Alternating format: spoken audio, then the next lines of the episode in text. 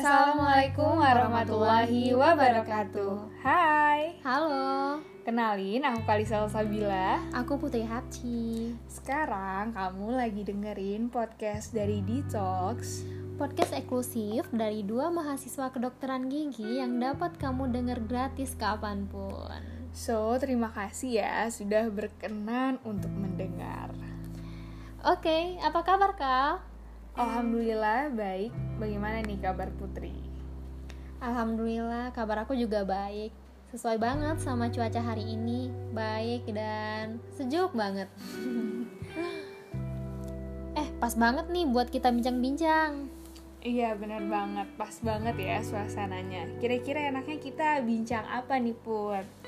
Hmm, gini kak, gimana jika kita bincang-bincang tentang bagaimana sih meningkatkan kesehatan tubuh, terutama saat new normal ini?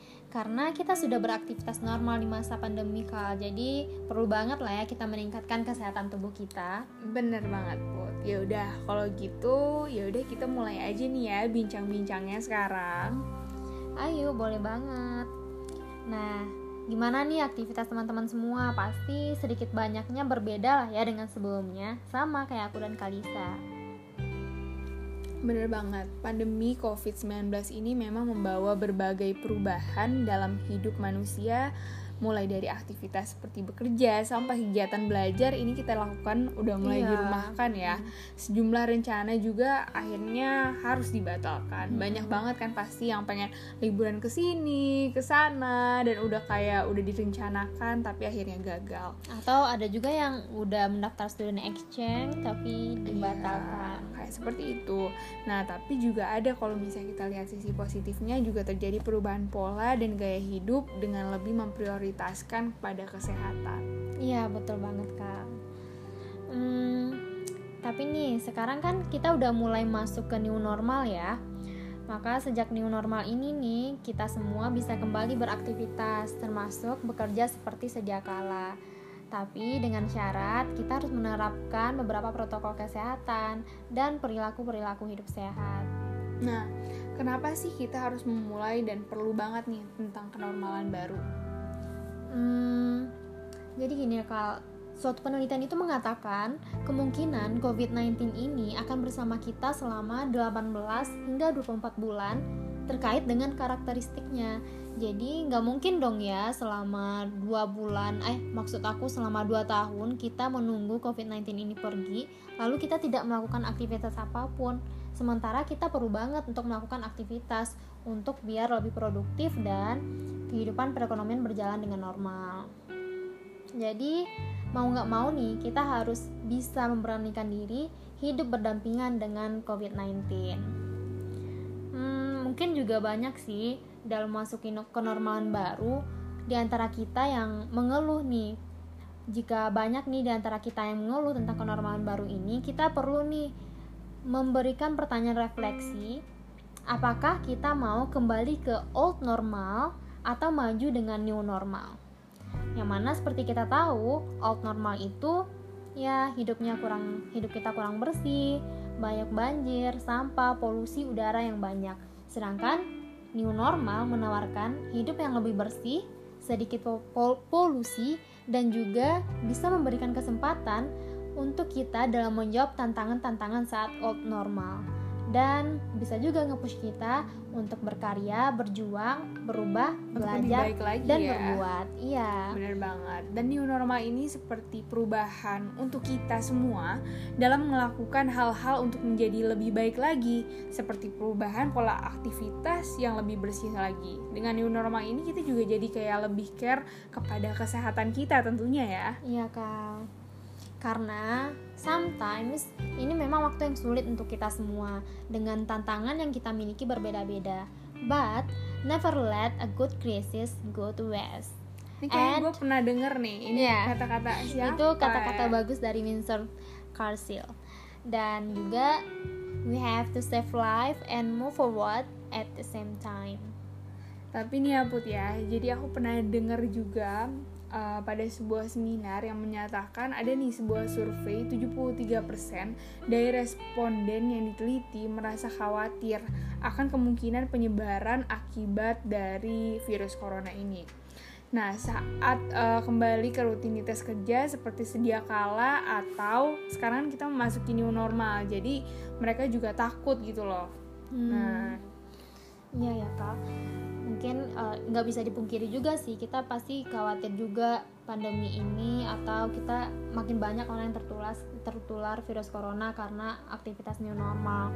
Tapi nih kita nggak boleh khawatir berlebihan karena itu semua bisa kita hindari dengan cara kita menerapkan PHBS atau perilaku hidup sehat dan bersih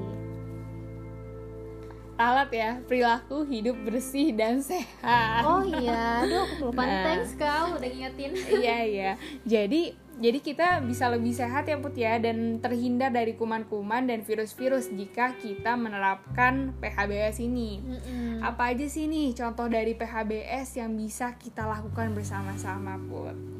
Oke, mungkin ada beberapa tips sekitar lima lah ya dari kita. Yang pertama, Perbanyak asupan makanan yang bergizi. Karena dengan menerapkan pola makanan sehat dan penuh gizi atau penuh nutrisi, maka kualitas kesehatan dan daya tahan tubuh kita pasti akan ikut meningkat. Nah, juga salah satu makanan yang baik nih untuk daya tahan tubuh kita itu adalah makanan yang kaya akan vitamin C dan vitamin B kompleks. Nah, bener banget Put. Nah, untuk vitamin-vitamin ini juga bisa ditemuin di makanan yang kaya akan serat seperti contohnya nih jambu biji, terus semangka, nanas. Nah, nah ini, ini kaya akan vitamin C dan juga vitamin B kompleks ini. Hmm, iya. Nah, terus nih kita juga bisa bantu dengan minum multivitamin. Bantu tubuh kita memenuhi kebutuhan vitamin harian dengan mengonsumsi multivitamin secara rutin. Nah, kita bisa dapatin minum multivitamin ini yang uh, bisa kita beli multivitaminnya itu di apotek atau toko obat.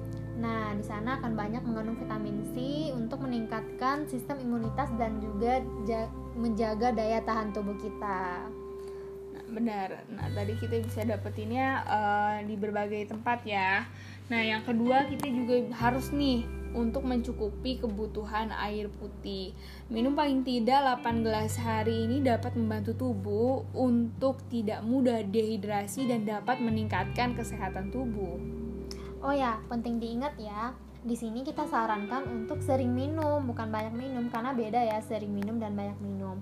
Sering minum itu contohnya misalnya satu kali sejam kita minum air putih walaupun cuma satu gelas beda dengan misalnya banyak minum kita minum sekali 8 jam tetapi misalnya tiga gelas enggak tapi mending sering minum dengan kuantitas uh, dengan kuantitas yang uh, banyak dalam waktunya gitu jadi yang ketiga yaitu tipsnya adalah olahraga rutin dan istirahat cukup. Jadi walau di rumah aja juga harus nih kita untuk mengeluarkan keringat.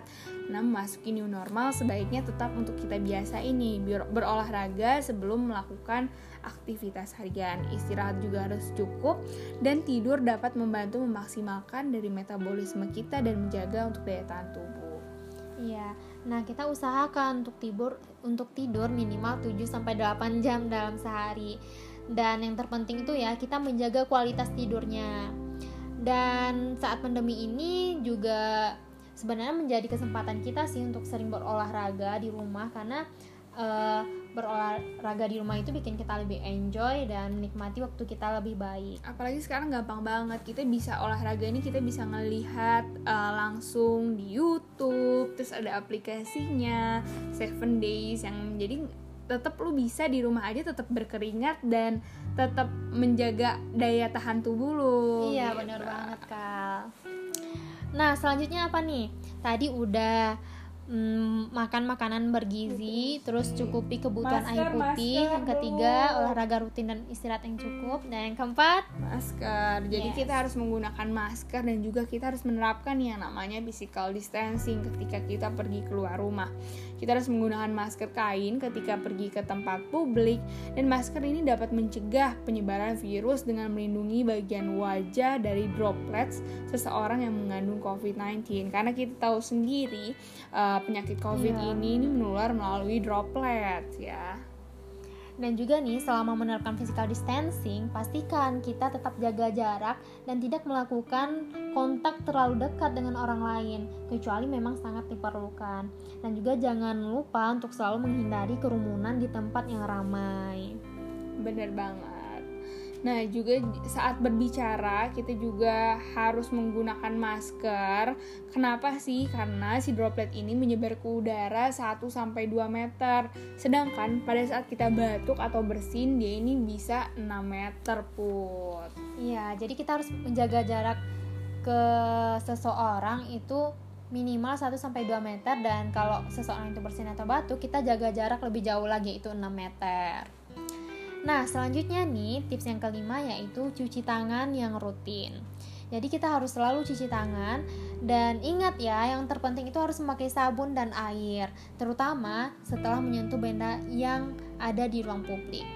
Kenapa sih penting menggunakan sabun saat cuci tangan? Kenapa Kal?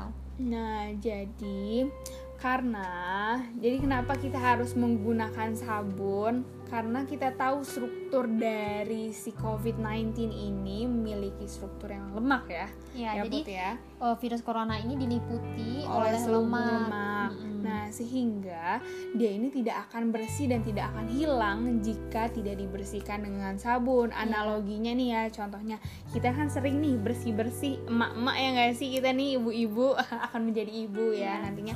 Jadi kita sering bersih-bersih uh, Cuci piring piring, cuci ya. piring yang berminyak dia nggak bakal bersih nih kalau misalnya misalnya kita bilas hanya menggunakan air sama halnya dengan virus corona ini dia memiliki selubung yang berlemak dia tidak akan bersih jika kita tidak membersihkannya dengan menggunakan sabun seperti itu. Yes, benar. Nah, selanjutnya kita juga perlu membersihkan permukaan benda dengan disinfektan. Misalnya nih benda-benda yang sering kita pegang seperti HP, dompet, kantong belanjaan dan lain sebagainya.